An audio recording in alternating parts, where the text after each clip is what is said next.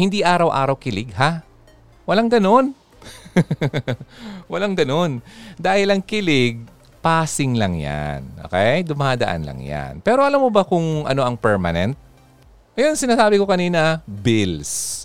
Billings. ha? Billings bago feelings. Yan ang title natin ngayon. May hugot na malalim. May hugot na mababaw. May hugot na may kabuluhan. May hugot na patuloy na pinag-uusapan. Ano man ang iyong hugot, ilahad na yan sa Hugot Radio. Kasama si DJ Ron. This is Hugo Radio on FEBC Radio. KR 104.3 The Way FM. Welcome sa ating fourth episode ng Prangkahan 101 Series. Paano ba maging The One? O, di ba? sa mga consistent from the first episode hanggang ngayon na halfway na tayo sa ating prangkahan, isang malaking yakap at pasasalamat sa inyo hugs. Thank you for tuning in with me hanggang ngayon. Kung bago ka pa lang na nakikinig sa series na ito, welcome sa iyo. And uh, pwedeng pwede mong balikan yung uh, mga previous episodes natin na magiging guide mo on being a better person. Hindi lang para sa future or current partner mo, pero pati na rin sa sarili mo. Ha? Gaya ng uh, nakagawian natin, no? every week, dumadaan tayo sa isang transformation Parang kagaya ng isang uh, process ng pagiging ganap na butterfly, ng isang faru-faru. Una, nasa cocoon siya, di ba? Or egg. Magiging larva. Ha? Pupa. At ganap na magiging adult na siya. Di ba? Nakabuka ng kanyang uh, magagandang mga pakpak. At ready nang mag-take uh, flight. So, ganoon din naman sa pagiging the one para sa hinihintay or hinahanap natin, hinahunting na Miss or Mr. Right. Okay? So, ihanda mo ng sarili mo. I-maximize ang time sa pagiging single. Kung in relationship ka ngayon, learning never stops. Okay? Patuloy pa rin ang pag-improve natin. So, learning is a uh, continuous process yan. Diba? Lifetime yan. So, walang katapusan. Di ba? Hindi ba magandang isipin na pareho niyong masabi sa isa't isa na nasa tamang tao na ako? Nox naman. Kaya wag na nating patagalin pa. Okay? So ngayon, welcome sa Hugot Radio. Ito ang uh, mga episodes natin under ng series na Prangkahan 101. Okay, nakailan na ba tayo? Ha, nakailan na? Pang-apat na to. So may hindi ka narinig na tatlo kung baguhan ka dito. Punta ka lang sa Spotify, hanapin mo lang ang Hugot Radio Philippines. Or punta ka mismo, directly, dun sa YouTube channel ng Hugot Radio. Okay? So let's hop in sa ating bagong topic na i-unlock natin ngayong araw na Sunday. Alright! Don't forget, every Sunday ito, every 12 noon hanggang 1 o'clock ng hapon. So aabangan mo yan lagi ha. Huwag kang malate. Mas maganda kasi kapag uh, nakikinig ka na ikaw ang nauna. Well, anyway, kung replay viewer ka man or listener, wala naman problema doon, di ba? So at least as long na na catch mo pa rin at uh, napakinggan mo pa rin ang ating episode. So, yun. Sa mga replay viewers, nasa YouTube. Replay listeners, nasa Spotify. Hanapin ang Hugot Radio Philippines. Alright, ako po si Ronaldo ng Hugot Radio. Maraming salamat. Welcome sa ating bagong episode this Sunday. Live from All by Philippines, this is Hugo Radio. So okay, umpisa na natin. Ready ka na? Maraming salamat ulit sa pagkikinig ha. Ito ang Hugot Radio. Now, eto na. Pag-uusapan natin ang title nito, tinawag kong Billings Bago Feelings. Billings bago feelings. Naintindihan? okay. Ganito yon. Una, gusto ko lang kiligin. Ah, pag-usapan natin yan. Alam mo sa generation kasi ngayon, kung hindi lahat, ha? Karamihan ay teke na talaga or bihasa na sa gadgets. Diba? No wonder, hindi na talaga uso yung pagsusulat. Ay, natawa ako tuloy. Pagsusulat sa diary or journal. Kasi noon nagda-diary ako eh. At natawa din ako pagdating sa diary. Kasi just recently, uh, yung kaibigan ko, uh, na-discover niya yung diary ng kanyang pamangkin na lalaki. Okay, itong kaibigan ko lalaki din. So yung pamangkin niya, pinagpaaral niya yon. okay, ang nakakatawa ganito. Eh di pinaaral niya yon. Uh, parang education, okay? And then after several years, okay, then natapos na yung lalaki, then napag-aral niya, at uh, dumating yung time na kailangan ng mag uh, licensure examination. So parang walang ano, walang anong tawag dito? Interest yung lalaki, yung bata. uh, yung pamangkin niya. So, sa madaling sabi, hindi, walang nangyari, no? So, nagtrabaho sa malayo. Then, iba hindi talaga related sa teaching. And then after several years, nung uh, naghahalongkat siya at naglilinis ng bahay, may napulot siyang isang diary. at uh, doon niya na-discover ang hinanakit Okay. ang hinaing ng uh, kanyang pamangkin na kanyang pinagpaaral. Ah. ang sabi doon, hindi naman talaga daw niya gusto yung course na ito. At ito lang naman daw kasi isang tao dito ang may gusto ng course na to. Grabe siya. eh syempre, eh, yung taong yun na sinasabi, eh yung uh, nagpaaral sa kanya, talagang dugot pawis ang uh, inilaan upang makapag-aral lang siya. Siyempre, kung uh, ikaw naman ang gumawa noon at uh, nabasa mo ang ganitong klaseng diary, siyempre ma-hurt ka talaga. Ano? So sabi nga niya eh, sana sinabi na lang niya nung una pa. Hindi na nang nasayang yung mga panahon. Di ba? Sinabi niya kung ibang course, di ba? Di, sige, sige sana. Hindi yung uh, pinilit ang isang bagay na hindi mo pala gusto. So, nasayang yung mga panahon at pera. So, nakakatawa lang yung diary. Imagine that. Ha?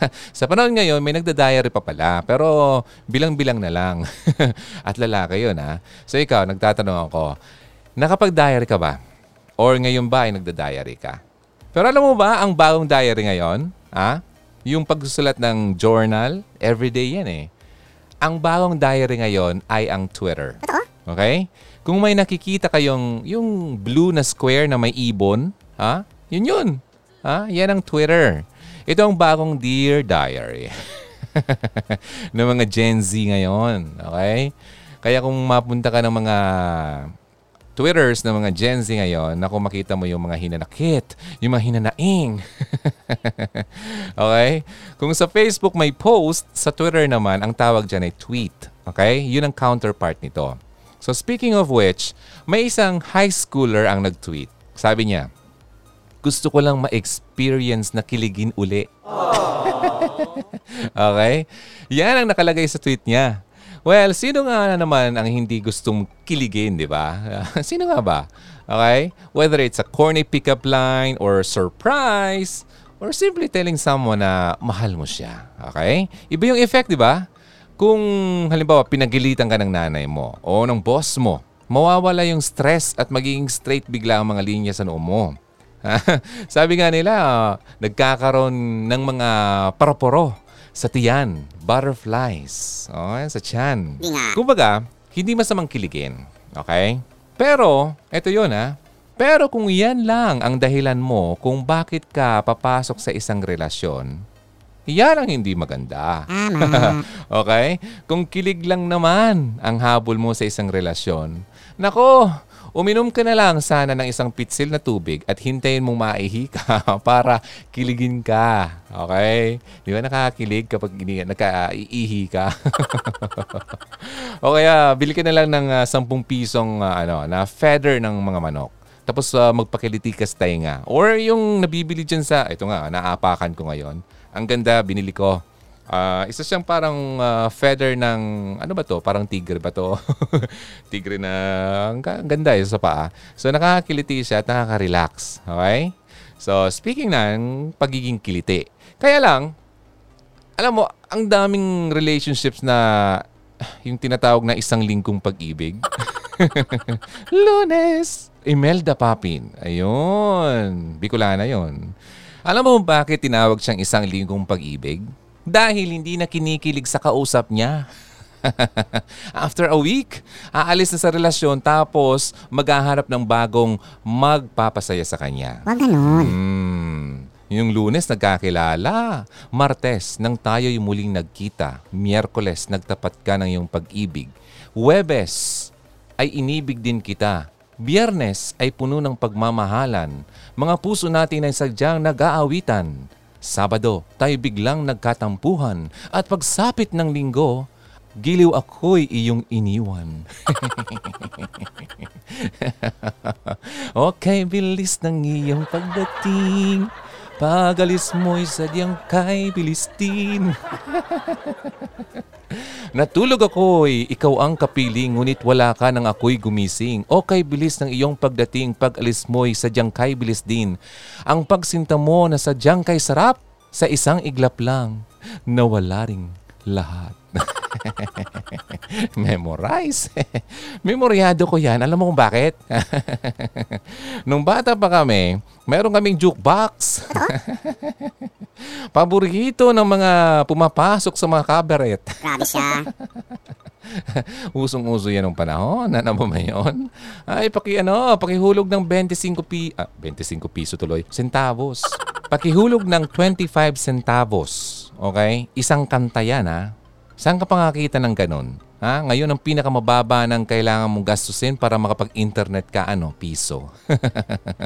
Ah, ako, meron akong ah, yung piso wifi. Okay? Piso for 12 minutes. Oh, di ba? business, business.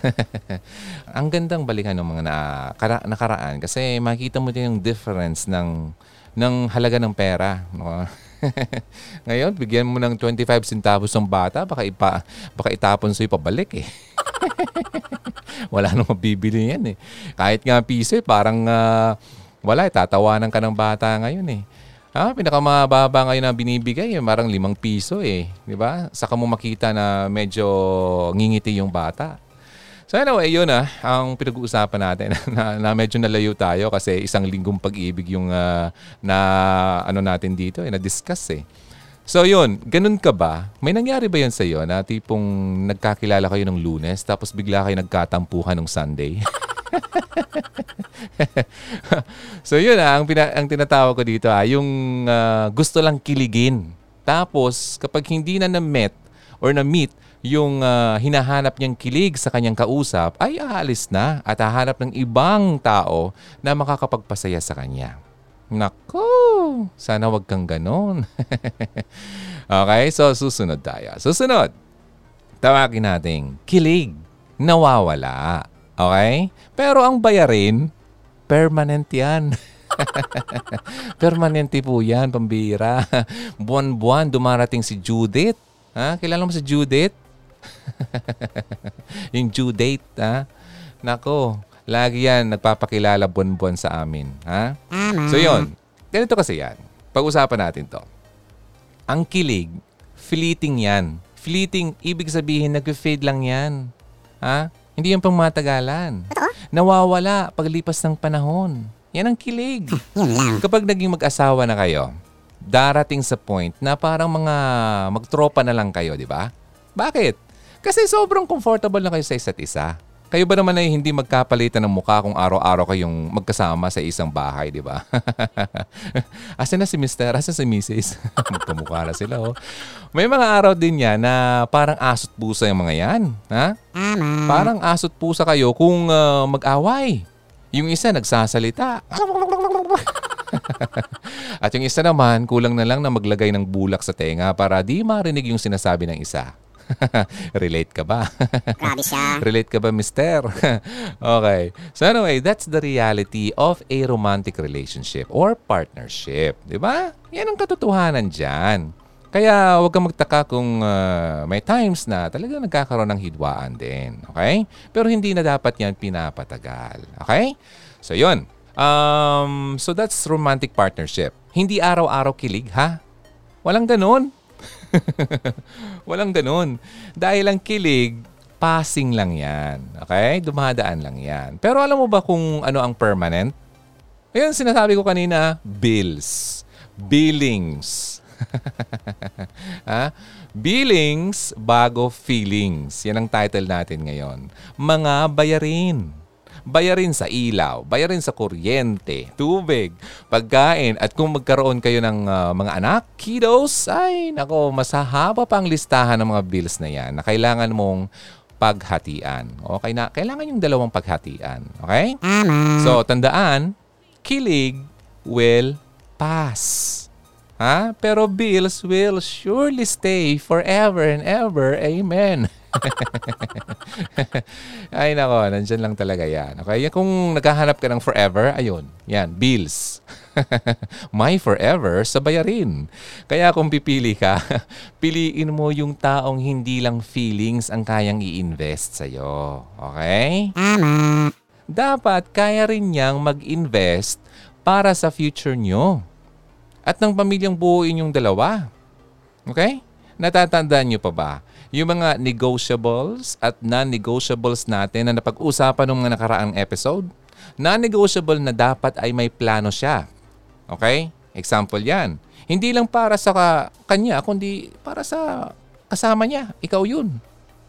So, hindi lang siyempre yung mga in relationship ang dapat na magplano sa life. Okay? Tandaan mo yan. Hindi lang yung nasa in relationship. Kahit single ka ngayon dapat may goals ka na rin sa buhay. Mga singles dyan, ha? Taas kamay, iwagayway.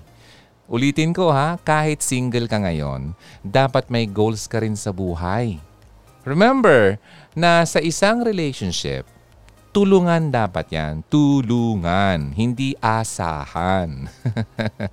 okay?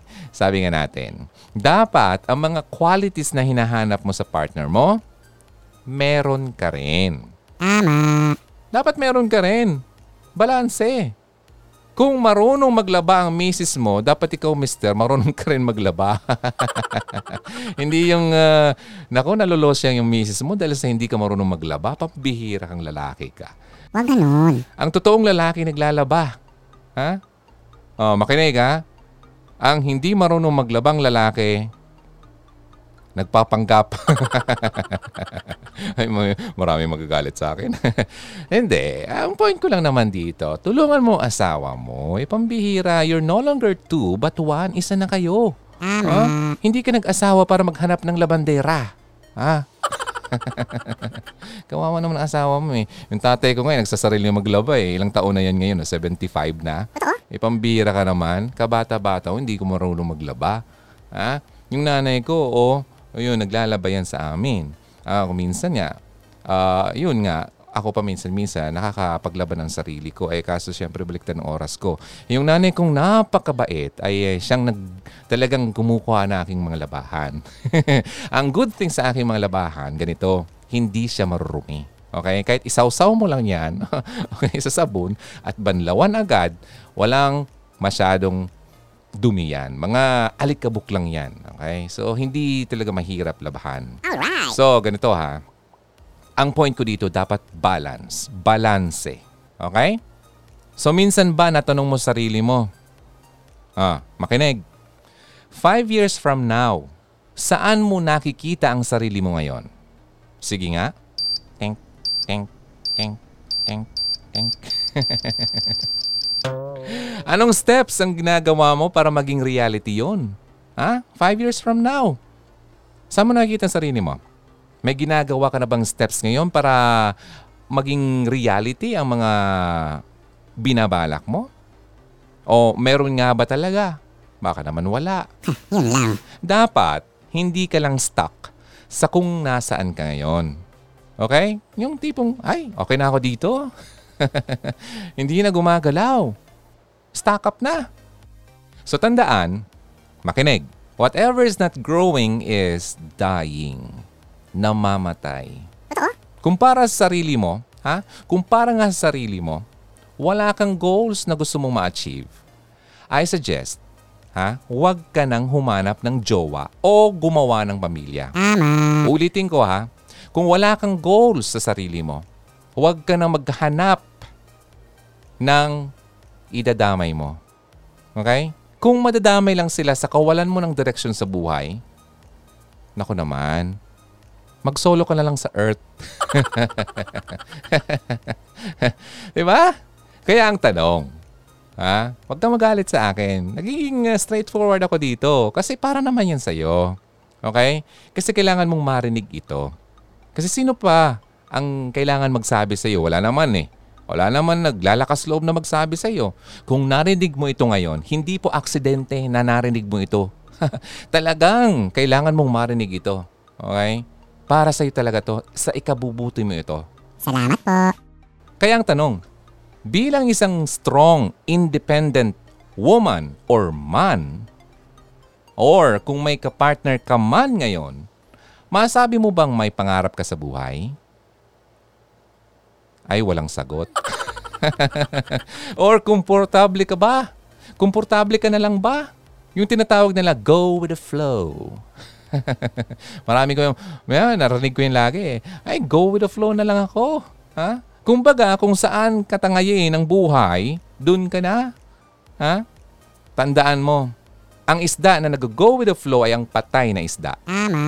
Nakuha mo? Go with the flow eh. Sumasabay lang sa agos. Patay yun.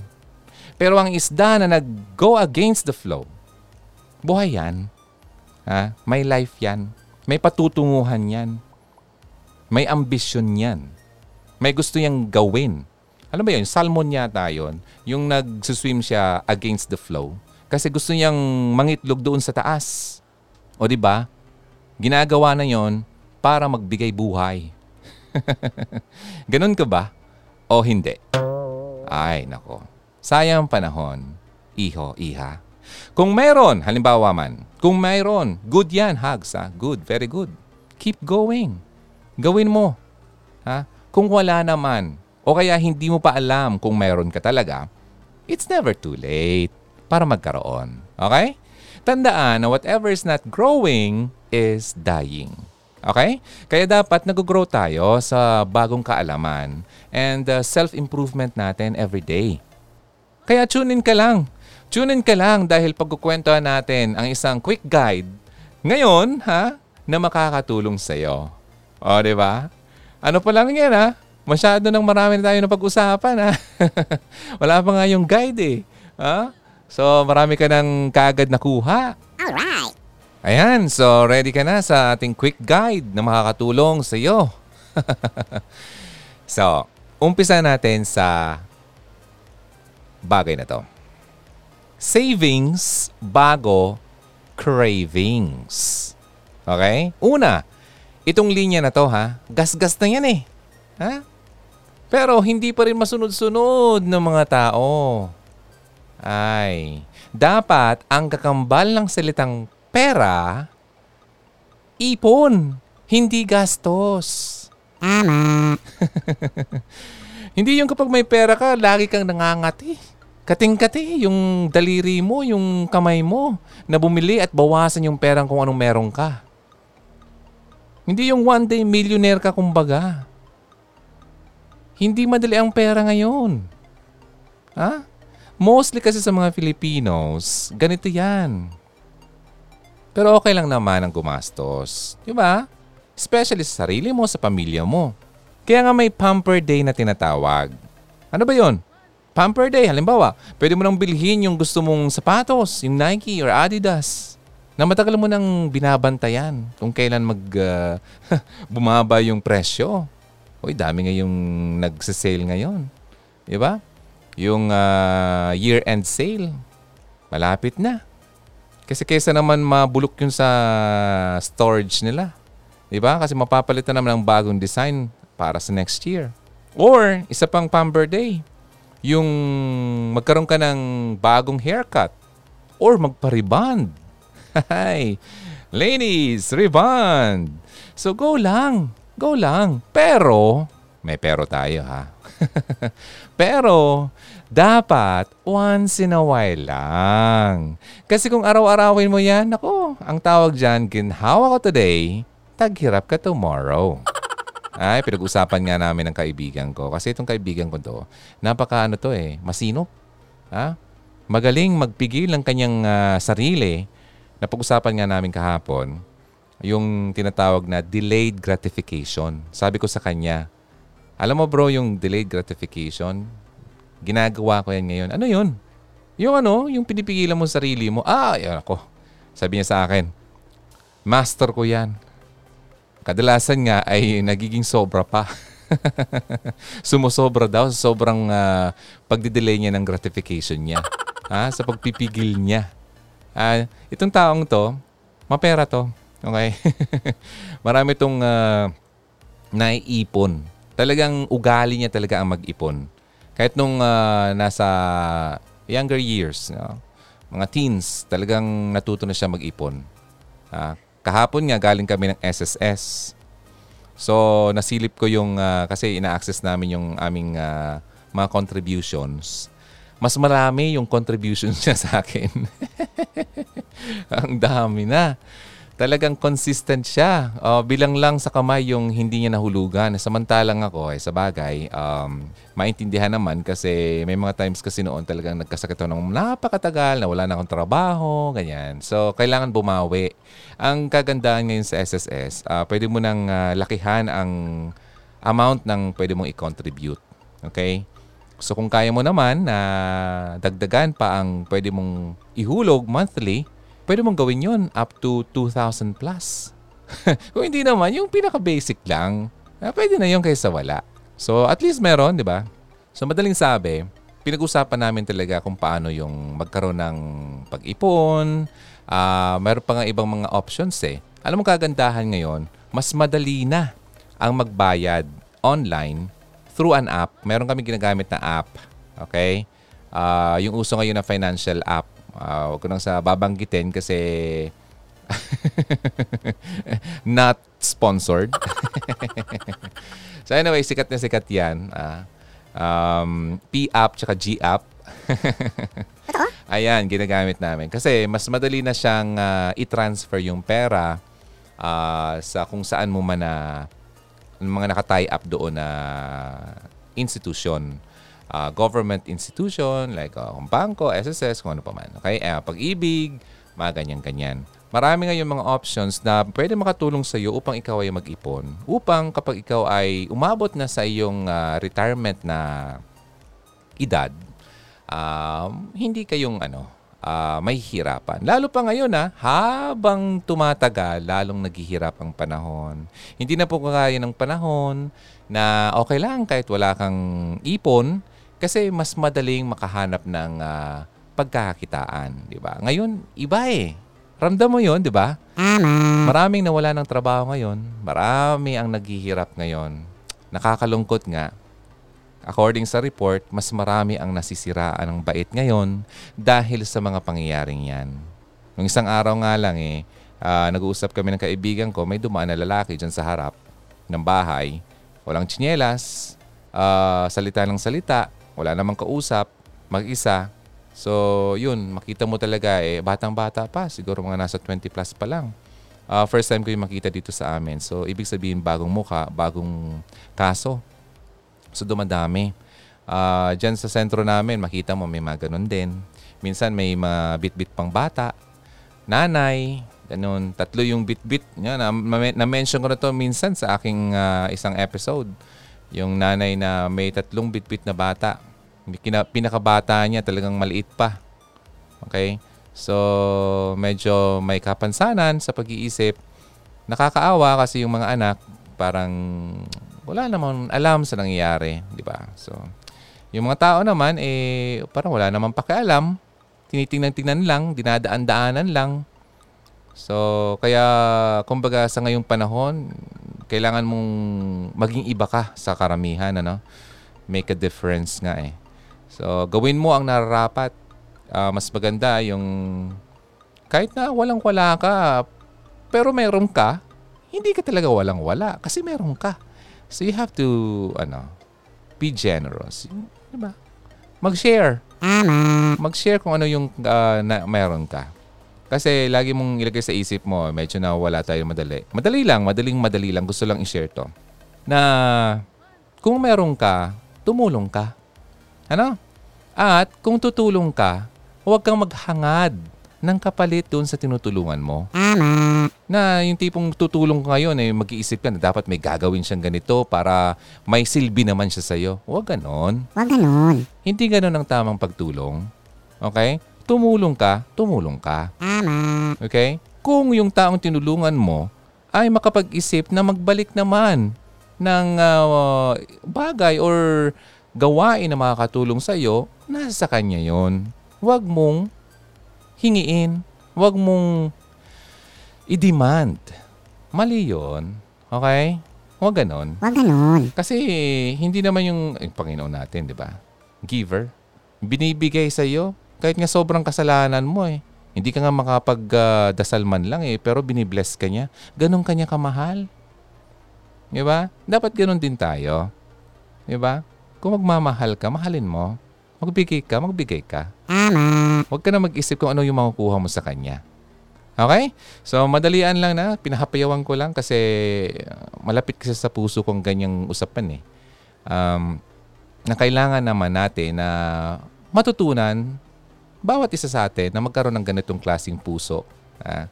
Lalo pa sa panahon ngayon, kung ikaw ay pinagpapala ngayong panahon mismo ngayon na pandemic, naku, napaka-blessed mo kaibigan. Ah, majority ng tao ngayon naghihirap. Grabe. Maglakad-lakad ka dyan. Makita mo. Pumasok ka sa tindahan, sa grocery store. Tignan mo mga basket nila. Anong laman? Ilang piraso lang. Samantalang ikaw, punong-puno, tatlong basket pa. Diba? Hindi mo man lang maisip na makapag-share sa ibang tao. Ganun. Sana ganun. Magpasalamat ka kay Lord na binibless ka. Kung ano mang meron ka, hindi yan sa iyo. Okay? Kung anong meron ka, ibinigay yan sa iyo para i-share mo sa iba. Tama. Okay? So, yun. Medyo napa, napalayo tayo ng konti ah.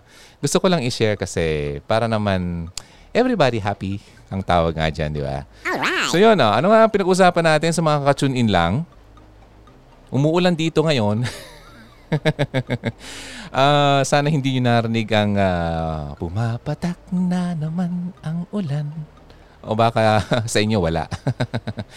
so anyway, ang pinag-uusapan natin ngayon sa mga ka-tune in pa lang, ang tinawag ko dito ay Billings bago feelings. So, ituloy natin pinag-usapan natin. Okay? okay na. Ready na. Sabi ko kanina ha, may pero ha, na dapat mong gawin na yung paggastos mo hindi yung one day millionaire. Alam mo kasi, ang pinakamagandang example ngayon, kung bakit kailangan mo mag-ipon, ay wala nang iba kundi yung pandemic ngayon. Before nung quarantine ha, na nangyari to, normal ang lahat. Diba? Yung ex mo lang yung abnormal.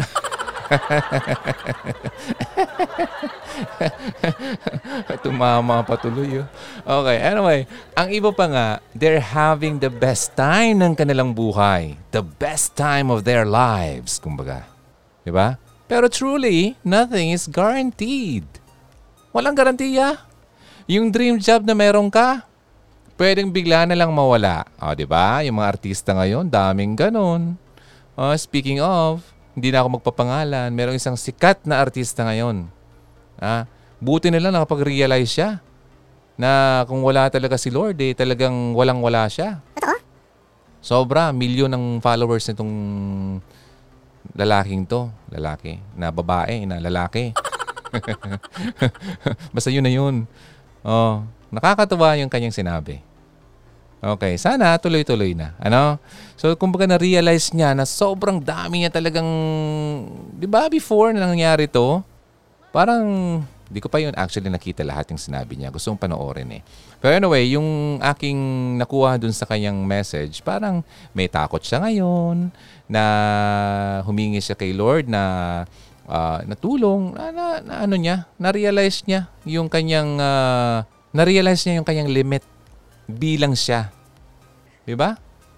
So yun. Speaking of, yung dream job mo na meron ka, pwedeng bigla na lang, psh, wala na. Tama. Gaya na lang mga nangyayari sa mga kababayan natin. Abroad or sa lokal. Sa isang iglap, thousands ang nawala ng trabaho. Oh, nalugi. natanggal sa trabaho, nawalan, naubos yung ipon. Di ba? Nakakalungkot isipin. Pero mas nakakalungkot yung mga walang naipon.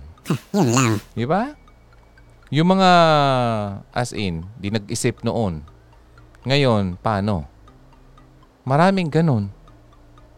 Lalo na ngayon na maraming industry ang bumagsak talaga. Lulusot ka sa butas ng karayom bago makahanap ng trabaho sa panahon ngayon. Kaya kung may line man na swak ngayon, siguro yun ang if only. If only nag-ipon ako. 'Di ba? Yun ang linya natin ngayon eh. Kung sana lang. Kung sana lang ay nakapag-ipon ako kahit konti. Tama. Yun ang tinatawag ni Chinkita na ano eh, emergency fund. Totoo? Ang emergency fund, dapat meron ka at least anim na buwan ng iyong sweldo. Kung hindi kaya tatlo. Kasi, wala kang trabaho, may tatlong buwan ka pa ang pwedeng gastusin kapag hanap ka. Pero mas maganda, mas mataas, mas maganda. Di ba? Kaya yung iba sinasabi na if only hindi ako nabuhay sa moment at sana inisip ko ang future. If only. Yun lang ang nasabi. Ngayon lang na-realize. Yun din naman ang good thing doon, nagkaroon ng realization ng karamihan ng kanilang mga pagkakamali. Diba? Kaya kaibigan, kung ikaw ang isang tao na hindi ka bilang sa sinasabi ko ngayon, you are blessed, so blessed. Financially. Pero, alam mo ba, itong nakakapag-realize ngayon, blessed ka pa rin. Kasi nagkaroon ka ng moment na ganito na naisip mo ang pagkakamali mo. Di ba? Meron ka pang panahon para magbago at ma-improve ang buhay mo. Tama. So yun. Kaya kung automatic ka na nag-scroll sa Facebook, halimbawa, pagising mo sa umaga, sabi ko nga last time, ah, pagising sa umaga, cellphone ang hawak niya. pagising mo sa umaga, mas dapat na automatic din yung pag-set aside mo ng pera na iipunin mo. Di ba? Yung parang automatic. Alam mo, may, may magandang, ah, yung app na sinasabi ko, ang kagandahan doon, meron doon nakalink siya sa isang online or virtual bank. Halimbawa may sobra kang pera, ipasok mo kagad doon. Whether it's 50 pesos, kung ilan. So hindi mo mamamalaya na nakakapag-ipon ka. Di ba? Hindi mo na kailangan pumunta ng bangko, magpila para ihulog ang pera mo. Directly doon na mismo sa app. So napaka-convenient niya. Matutulungan ka talaga mag-ipon. At kapag nag-iipon ka, ito ang tip ng kaibigan ko ha. Huwag mong binibilang. ayaw na ayaw daw niyang malaman kung ilan ang kanyang naiipon. Kaya kapag nag-iipon siya, hindi niya pinapa-update ang kanyang bank ah, passbook. Ayaw niya ipa-update para hindi niya alam kung ilang laman. At ayaw niyang pasabi sa kanya. O wag mo sabihin niya, kundi hindi na ako maglalagay ng pera dito. Diba? Yan biro niya. So wala siyang alam kung ilan ang laman. Gusto niya yung magulat siya pagdating ng panahon, oh ganito na pala naipon ko. Oh, di ba? Ang gandang, ano yon ah, gawain. So yun. Kumbaga pagkakuhan mo ng sweldo, ito yung technique. O kaya aginaldo galing sa ninong o ninang mo. So sweldo na muna tayo. Sabi ng isang magaling na financial ah, expert, ang dapat na gawin daw natin, sweldo minus savings, ang matira ay for expenses. Hindi yung ginagawa ng karamihan na sweldo minus expenses, ang matira ay savings. Kaya kadalasan, mas malaki ang expenses, wala nang natitira for savings. Kaya ang mga Filipinos, sobrang dami ang wala po talagang bank account. Totoo? So yun, sa mga aginaldo, ninong-ninang, malapit na. ah. Yung mga bata, ipunin nyo yan. Ihiwalay agad ang savings. Okay? Imposible naman na kahit piso wala. Imposible naman yun. Papiso-piso. Tingnan mo ah. Saan ba yung ano ko dito? Wait, parinig ko lang sa'yo. Ah, eto. Ah, narinig mo yan? Anong laman yan? Piso. Ang daming piso. Yung isa naman, A5, Agis. O, di ba? Ganun ang gawin mo para makapag-ipon ka. Paunti-unti, dumadami yan. Di ba? So, ang bottom line dito, sa bawat perang matatanggap, kahit isang porsyento, matutong mag-ipon. Pero ang dapat ay mas mataas sa percentage. Mas maganda. Okay? Salamat po. Para kapag mas marami ka naipon, mas marami o malaki ang kakayahan mo para makatulong sa iba. O, di ba? Alright. So, matutong mag-ipon. Next tayo. Iwasang mangutang.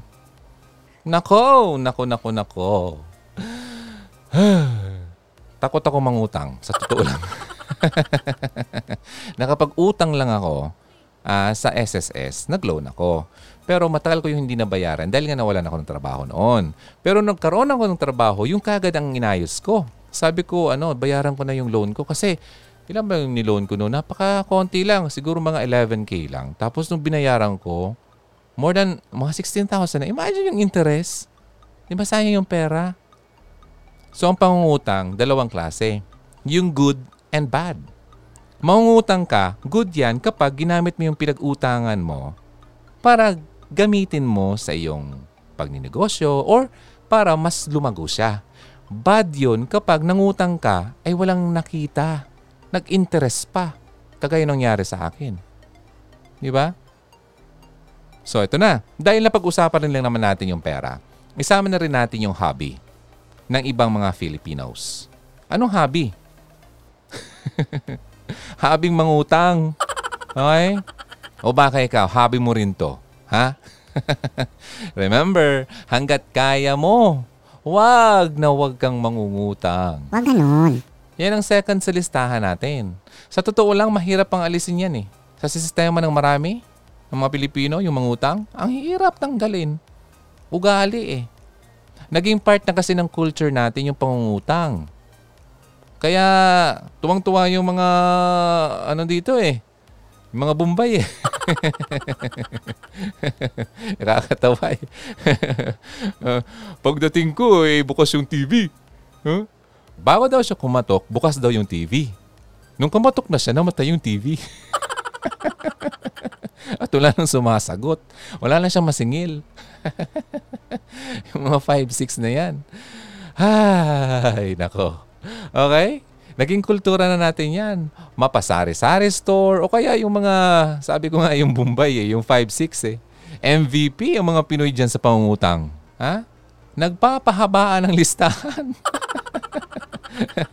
listahan ng deadline sa bayaran. O, ilan na? Ilan na ba yung utang mo ha? Gano'n ba kahaba yan? Maiksi, mahina ka. Di ba? Ay nako, at ang pag sinabing utang, hindi lang yan nagtatapos sa tindahan. Umaabot pa yan hanggang sa mga malls. Ha? Yung ino-offer sa mga installment sa phone, na nabibigyan daw ng ah, mga discounts. Yung bibigyan ka ng buwan bago mo mabayaran. Utang today, bayad tomorrow. Utang din yan eh. Yung credit card mo, na parang limitless yung credit limit. Ay, nako, utang din yan. Ha? Well, pinasosyal lang ang tunog. Pero utang po yan. Yung kaibigan ko na mention ko kanina, ang lalaki ng credit limit noon. Makita mo yung ang wallet niyan. Naku, mga gold na ang mga cards niyan. Ganon kasi kadami ang kanyang ipon, kaya siya nagkaroon ng ganong limit. Nung isang araw nga, itinawagan ako ng isang ah, ah, kilalang bangko. Ino-offeran ako ng credit card. ako naman, ito, ayaw na ayaw ko niyan. Oh, anyway, ah, sa madaling sabi, in-entertain ko siya. Kaya lang nung time na gumamit kasi siya ng number na parang prepaid number. So nagduda ako. So ano, parang feeling ko kasi parang hindi um, secured ang linya. So tinatanong na niya ako pangalan ko, birth date ko, apelido ko, apelido ng nanay ko, nung dalaga pa, mga ganyan-ganyan na mga tanong. Ano, so hindi ako naging kampante. hindi ko tinuloy. Okay? Kasi nung isang araw may nakita akong ah, kwento, yung babae, yung mag-asawa, nakuha ang kanyang ano, wallet. Ang laman nun, yung mga credit cards niya. Yung nakakuha, alam mo ba? Aba, nag-ano? Nag-shopping spree. Nag-shopping. Totoo? Ah, nakakuha ng 70,000 plus na hindi naman sa kanya yung card. Grabe siya. At samantala yung mag-asawa na kunan, sobrang nahirapan ipakansela yung kanyang card. Naunahan sila. Yun lang. Diba? Sobrang hirap ang pagpapakancel ngayon, sabi nila. Kaysa doon sa nakapulot at napunta na doon sa ka, mga tindahan, sa mga malls, sa nagbili kung ano-ano. Ganun nakakatakot ngayon pag naubos yung pera mo, biglaan na lang ganun. Diba? Tapos ang hirap pa, i-prove mo doon sa institution kung talaga bang nanakaw yun. Buti na lang ka mo, merong ah, CCTV. Nakita yung babae na talagang gumamit ng credit cards nila. Pero kailangan mo pang i-prove yun ha. Kung talagang ibang tao yun. So ganun kahirap. Kaya ang credit card naman eh, nakakatulong naman yan for emergency purposes, di ba? Biglaan, wala kang cash ngayon, pwede. Pero utang pa rin yan, babayaran mo pa rin yan. Hindi ibig sabihin na sobrang dami ng limit mo eh, wala na. Sa'yo na yan lahat. Hindi po. Okay? So personally, kung may natutunan man ako sa paggastos, yun ay yung wag gumastos na parang hawak mo na yung pera. Tama. Kasi ang daming pwedeng mangyari na hindi mo inaasahan. Saka nakaka-stress ha, yung kaya kapag may utang, hindi ka makahinga ng maluwag. Di ba? Na-stress ka, di makatulog, na high blood ka, pumapangit ka.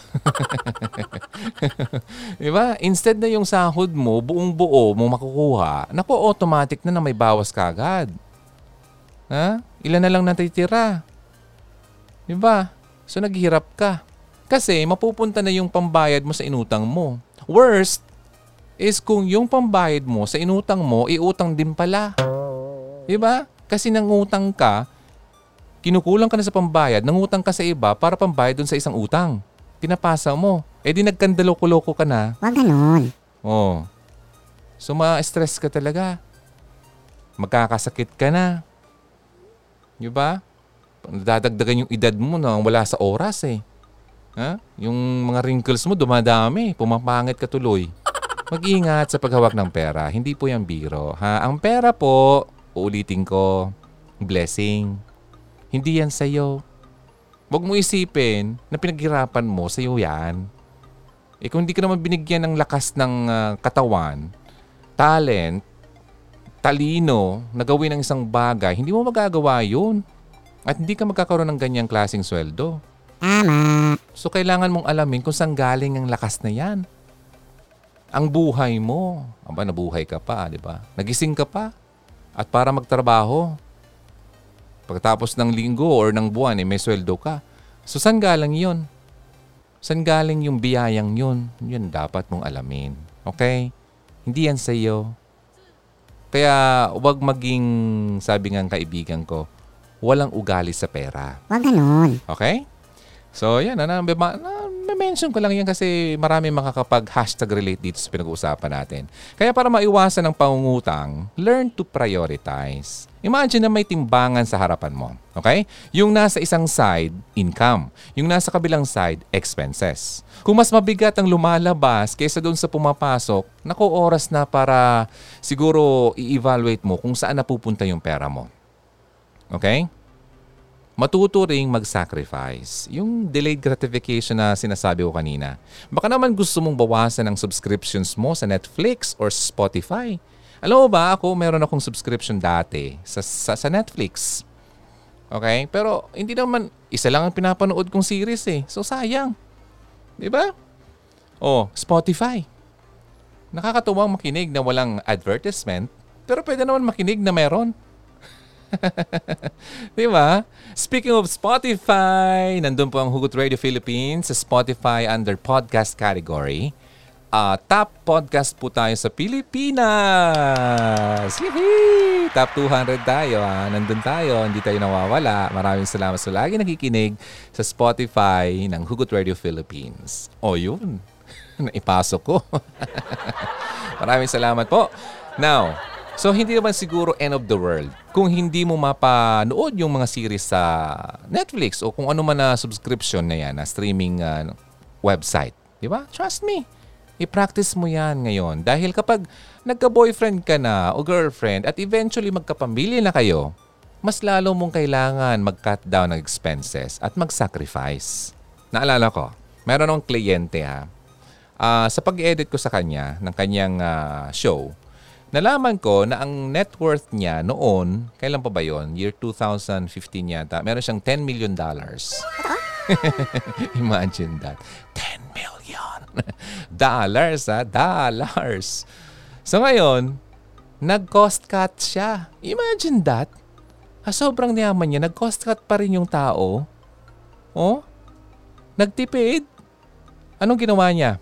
Yung service ko, pinutol na. Dahil, ginawa niyang editor, yung isang editor na nag-edit ng video, samantalang ako audio. diba? Iniisip niya, no, kaya naman ng video editor yung ginagawa ko. Eh samantala, ibang-iba po yun. Ibang skill yun. So, okay lang yun naman sa akin. Kaya lang, itong sinishare ko dito, imagine, ganun kadami ang pera niya, pero nag-cost cut pa rin yung tao. E samantalang tayo, eh wala, wala man lang sa katiting, sa kanyang pera, eh, hindi tayo marunong mag-cost cutting. Hindi tayo marunong magtipid. Hindi tayo marunong mag-sacrifice. Di ba? So kung meron kang kakayahan na gano'n, isa ko pang kliyente. Ang yaman, grabe. Halos kaedad ko lang, 30 plus. Ilan pang anak niya? Siguro anim yata yun. Di ba? Milyon-milyon ng mga subscribers sa YouTube. Bawat anak niya, yung asawa niya sila, merong mga channel. Sobrang dami talang income. Ano? Tapos, bigla siya nawala. Yung pala, nakuha ko lang yung message niya. Sabi niya sa akin, sorry daw kasi may inaayos siyang negosyo. O di ba? Ginagamit niya yung pera niya para mas lumago. Hindi niya talaga ginagastos. So, yun ang mga difference, iba, ng pag-iisip ng mayaman sa mahirap. Kaya ang Pilipino hindi talaga ano, ang darating sa ganyang punto kung hindi natin alamin o turuan ang sarili natin ng katuruan patungkol sa paghawak ng pera. Tama. Okay? So move tayo ah. Kasi napapahaba ang mga chismis natin dito. Next, mag-invest sa sarili. Ang pangatlo, to remember, I invest on yourself. Ito na yon. Ang pinakamalaking investment na kaya mong gawin ay ang pag-invest mo sa sarili mo. Kagaya ng pag-prioritize mo sa iyong long-term financial goals. O yun, gusto kong sabihin yan sa iyo. Ganon din kaimportante ang pag-improve mo as a person. Sabi nga sa isang quote, old ways won't open new doors. Kung ano yung dati mong ginagawa, hindi yan makakapagtulong sa iyo para magbukas ng bagong pinto. Kung gusto mo magkaroon ng bright na future, pero ayaw mo namang bitawan ng mga baggages mo na nakasanayan mo in the past, ayaw mong bitawan in the present, wala kang mapupuntahan. Gusto mo maging ideal wifey or hobby? At bigyan ng bright future ang soon-to-be kasalukuyang partner mo? Pero hindi mo naman matigilan ng pagkakasino o pagsusugal mo? O pagtataya mo sa wedding? aray ko, aray ko naman. Ano ba naman tong DJ na to? Kanina pa ako nasasaktan. Dami ko ng bugbog. Hindi naman po. Okay? So, nagiging ano lang tayo, straight lang tayo. Para sa kabutihan mo naman yan. Okay? Huwag ka magalit sa akin. O kaya, hindi mo maiwasang pumusta. Eto na yon At lagi ka pa rin tumataya sa loto. Eto na yun, mas maraming tatamaan. Amba, eto na. Hay, nako, ayusin mo muna ang desisyon mo sa buhay. Okay? May kagalala ako eh, sobrang grabe talaga. Walang-wala na talaga, pero talagang hindi tinitigilan ng pagtaya sa loto. Alam mo kaibigan, sabi ng sikat na sikat na ah, tao, mas, ha? Mas sure na sure pang tamaan ka ng kidlat kaysa tumama ka sa loto. Ah, lumabas ka kapag umuulan at kumukulog-kulog at pumunta ka dyan sa taas ng bubong mo, ay nako, masiguradong tamaan ka ng kidlat kaysa sa tinaya mo sa loto. Yan, sure, sure na sure yan. Wala pong halong ano yan, biro. Okay? Hindi naman ako sa nagpapamilinis dito ha. Ako tumataya din ako niya noon. Tumataya kami niya noon. And in fact, uh, halos dalawang beses na kami naging, sana naging multimillionaire. Kasi isa na lang, panalo na. Jackpot na. Diba? So, dalawang beses yun. Di sana, eh, multimillionaire na ako. Wala eh, multi-centavos lang nandito sa akin eh. so yun, so sa madaling sabi, mas marami po, nung kinento namin, mas marami yung nagastos namin sa katataya kaysa doon sa nakuha namin. Ang alala ko, parang 20,000 lang yata yun eh, yung munti ka ng manalo. O ilan na ba yung nahulog namin? Pasampu-sampu piso? Ilang taon yun bago nangyari? Di ba? Tingnan mo yun. Luging-lugi ka. Tama. Okay? So, kailangan nating baguhin ang mga bagay na to. Hindi mo matanggap na may mga bagay na kailangan mong alisin sa buhay mo. Bago ka maging Mr. o Miss Right ng partner mo. Pride kasi yan kapatid. Meron tayong pride. Ha? Kinig ka sa podcast natin na yung ah, nakaraan, It's Not You, It's Me. Pakinggan mo yon para maliwanagan ka naman. So anyway, back sa ating topic. Balik tayo. Kaya yung mga bad habits na yan, unti-unti na yan dapat i-unpractice, i-unlearn natin. Kasi hindi lang ikaw ang magsasuffer niyan eh. Siyempre, pati na rin yung mga taong nakapalibot sa'yo. Tsaka yung mga taong bubuuin mo, yung pamilya mo, di ba? Gagawa ka ng mga anak. di ba? So halimbawa, mahilig kang tumaya sa loto. Balik tayo doon. Lagi mong sinasabi na isang tama na lang, isa na lang. Ha? Magiging instant millionaire din ako. Isang bingo na lang, magkakaroon ako ng magandang buhay. Pero naubos na ng pera mo't lahat, hindi ka pa rin tumatama. Tama. Eh, tumama pa yung ulo mo, nauntog ka, nagkabukol ka pa, yun, sure na sure yun. Ikaw pa yung tinamaan, di ba? Saklap, no? Hintayin mo pa bang ah, maka-experience ng kasing sama ng ganito bago mo ma-improve yung sarili mo? Ang pinaka, kumbaga, achievement na kaya mong ma-achieve, hindi naman yung bahay o degree eh. Di ba? It's not about what you have, kundi kung sino at anong klasing tao ka at this very moment. Ayun. Next tayo ah, kasi kinukulang tayo sa oras eh. Ang daldal ko kasi. so next, maximize your 24-7. Ang pang-apat sa listahan, eto na. Siguro cliche na ito eh. Lagi na lang sinisermon ito ng nanay mo eh. Pero gasgas na, gasgas naman na, o gasgasin na lang natin lalo pa. Time is gold. Yan, time is gold. Nakakaumay na, di ba? Narinig mo na yan eh. Elementary pa lang eh. Pero totoo talaga yan. Ginto ang oras talaga. Dahil hindi mo na maibabalik yan. O ngayon no, yung nakaraang segundo, hindi ko na maibalik. Many would pay para lang maibalik yung oras na nawala sa kanya. Kaya ngayon dami nagrereklamo eh. Bakit ba kasi 24 hours lang ang meron ng isang araw? Pero kahit naman maging 50 or 100 hours pa yan, kung uubusin mo lang talaga lagi ang oras mo sa kakascroll ng Facebook, 'di ba, Instagram, Twitter, magkukulang at magkukulang pa rin ang oras mo. It will never be enough. Siguro ang tanong mo, ganito, paano naman yung makaka-affect sa future ko? Eh, ang layo naman ng future ko ngayon eh. You're missing an important point, kaibigan. Tandaan na ang buhay parang domino lang yan. Sa bawat desisyong gagawin mo, may kasamang consequence yan in the future. Maganda man o hindi.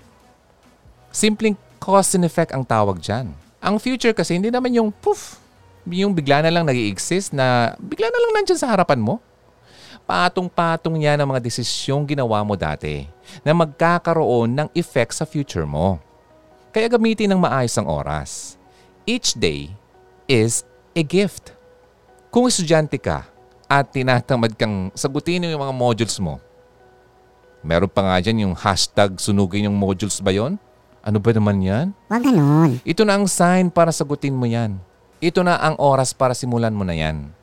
Kung working ka at parang wala ka ng motivation na magtrabaho, let your future be your motivation para mag-continue. Huwag lang hintayin na dumating ang future. Build your future. Siyempre while seeking for God's guidance. Haha, wait lang muna. Kung naisip mo ngayon na, ay, bukas ko na lang gagawin yan. Bukas ko na lang yan sisimulan. Scam yan eh. Scam. Kaya simulan mo na ngayon. Okay? Now na. Now na. Next. Give back to God. Eto. Pag-usapan natin. Importante kasi ito eh. Lastly, ang panglima at ang pinaka-importanting tip sa pag-handle ng bills mo para sa future, ay ibigay sa Lord ang dapat sa Kanya. Okay? The Bible tells us na ang ikapo o yung tenth ng kung anong mang merong pera ka ngayon na pumapasok sa iyo ay dapat na ibalik natin sa Panginoon. Parang ang bigat, no? Ten? Ay, wala nga ako. Tapos babalik ko pa. Yan ang isipin natin, di ba? Kailangan mo nang mag-set aside pa ng savings mo tapos iisipin mo pa to. Di ba? Tapos babawasan pa ng 10% yung para sa tithes. Alam mo kaibigan, actually ganito yan. Magaan pa nga eh. Magaan pa nga. Imagine, si Lord na deserving ng lahat ng bagay. Na binibless ka more than you need. More than you deserve. 10% lang ang hinihingi niya sa iyo. Ang amazing, di ba? Sobrang amazing. Pwede naman niya sabihin, ibigay mo sa akin lahat yan kasi sa akin yan. di ba? Kaya ano ba naman yung 10% kumbaga sa abundance na binibigay at patuloy na binibigay niya sa iyo? Ako mismo, I can testify na yung mga taong kulang na lang ay ibigay ang 100% nila kay Lord. Alam mo ba, sila pa yung never na nagkukulang. Totoo? Alam mo si Lord nga mismo ang nagsabi sa Malakay 3.10, Test me. Sabi niya, subukan mo ako. Kung hindi ko buksan ang durungawan ng langit at mag-shower ng blessings na aabot sa point na wala ka na mapaglagyan. Umaapaw. Kaibigan. Sabi niya, test me. Subukan mo raw siya. Pero more than the blessings na ma-receive natin, ibigay natin ang dapat na para sa Panginoon. Dahil He is deserving ng lahat ng meron tayo. Magbigay tayo out of our love for the Lord. Tama. Be faithful in giving back to God. At siya na mismo ang nagsabi, babalik yan sa'yo. Sobra-sobra pa. And that's a wrap! Five ways kung paano maging the one na hindi lang feelings ang kayang i-invest, kundi may ambag din pagdating sa billings. Bayarin. Mag-ipon, iwasang mangutang, i-improve ang sarili, use your time wisely, and give the tithe to the Lord. Hindi totoo ang, when we're hungry, love will keep us alive. Hindi totoo yung kantang, I was standing all alone against the world outside. You were searching for a place to hide. Patapos na tayo. so, doon ka pa rin sa taong kaya ka talagang pakainin at buhayin. Okay? Sabi ko nga kanina eh, kilig will fade. Pero bills will stay forever. Tama. So hugs, Karians, I hope hindi tayo magkaroon ng biglaang amnesia. Ha? Yung pagkatapos na makinig, ay nako, wala na. Limot na. wala nang naalala. Huwag ganun. So paano kanya magiging Miss o Mr. Right, di ba? Kung kakalimutan mo yung mga pinag-uusapan natin. So Hugs, ito yung fourth episode. Kung hindi mo pa napakinggan yung first three episodes, punta ka lang sa YouTube channel ng Hugot Radio, hanapin yon Or punta ka sa Spotify, hanapin ang ating Hugot Radio Philippines para mapakinggan mo yung ating podcast. Alright? Maraming salamat, Hogs! Carry-ons! Ako po si Ronaldo ng Hugot Radio. Thank you so much. Okay? I'll see you next time. Salamat po. Hi, you were searching. naghahanap talaga eh. Ay nako, naghahanap. Huwag ka muna maghanap. Ayusin mo ng sarili mo. Okay? okay? Be prepared. Okay? Hayaan si Lord na tulungan ka, baguhin ka. Okay? Para i-prepare ka sa nararapat na kapartner mo na ibibigay niya. Alright. Maraming salamat, Hugs. Again, this is Hugot Radio sa Care 104.3 The Way FM. See you next time. You take care. I'll take care. My name is Ronaldo. God bless you. Bye! Bye. Halina't makihugot na. Kontakin kami sa 0946 763 9858 0929 359 4298 0915 931 7184 Kung nais mong magkapag-ugnayan kay DJ Ron, maaari mo siyang bisitahin sa kanyang YouTube channel sa Hugot Radio.